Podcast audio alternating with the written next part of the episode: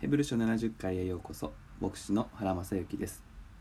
誕生日を祝う歌といえば「ハッピーバースデートゥーユーが有名ですが賛美歌の一つとして歌われるお祝いの歌もあります。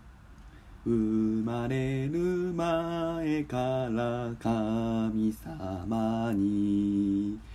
愛されてきた友達の誕生日です。おめでとう。こういう歌です。初めてこの歌を聴いた時の感動は今でも覚えています。私たちがたまたまこの世に生を受けて生まれたのではなくて生まれる前から愛されてここにいるということがシンプルに歌われていたからです。私たちはどう生きたらいいのか何をして生きたらいいのか何のために生きているのか悩みます。けれどもその前にこの世に生かすことを決めてくださった神様がいることに思いを向ける。そのことの重要性は強調してもしすぎることはありません。今日開かれているヘブル書11章23節から話題はモーセに移っていきます。ここまではアブラハムから始まる族長たちでしたがここからモーセ。それは聖書の順に従っているとも言えますので当然のことです。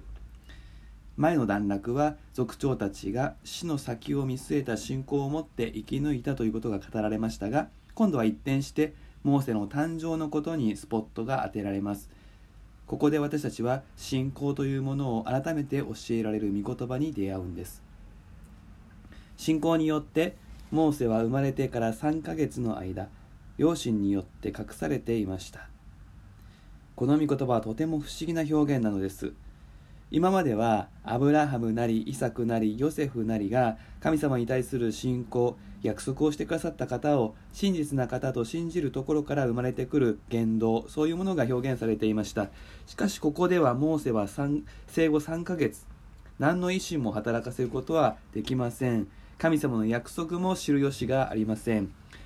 事実ここで文法上の主語はモーセなのですが動詞は受け身の形です。では実際の動作をしたのは誰かといえばもちろん彼の両親です。しかし信仰によってモーセの両親は生まれたばかりのモーセを3ヶ月間隠しておきましたとは言われていない。モーセの両親はあくまでも隠すための手段として用いられているのであって彼らが信仰を働かせたというわけではないのです。では一体この御言葉が語っているのは何なのか。もうお気づきかもしれませんがここには見えない主語があります。見えない方神様が主語です。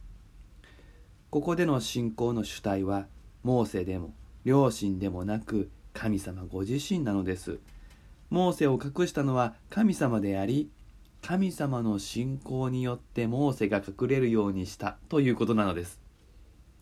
ここで信仰によってという言葉が持つ大切な意味がはっきりと教えられていることがわかります。信仰と訳される言葉ギリシャ語のピスティスには信仰だけでなく忠実とか誠実真実という意味もあります。普通信仰という言葉は神への信頼を意味しますから神の信仰というと神が自分を信じるというような意味になってしまい意味が通りません。しかしピスティスの意味の幅からするとここは神の忠実さによってと訳すこともできるわけです。信仰によってと書かれるとなんだか全てが人間次第というような印象があるかもしれません。しかし信仰によるとはむしろ神の忠実さから神のご誠実から始まってこれに人が巻き込まれていくそのようなものです。神様はモーセを通して偉大なご自身の御業を起こそうと考えておられました。それは神様ご自身の与えられた約束に基づきご自分の言ったことに誠実であるためです。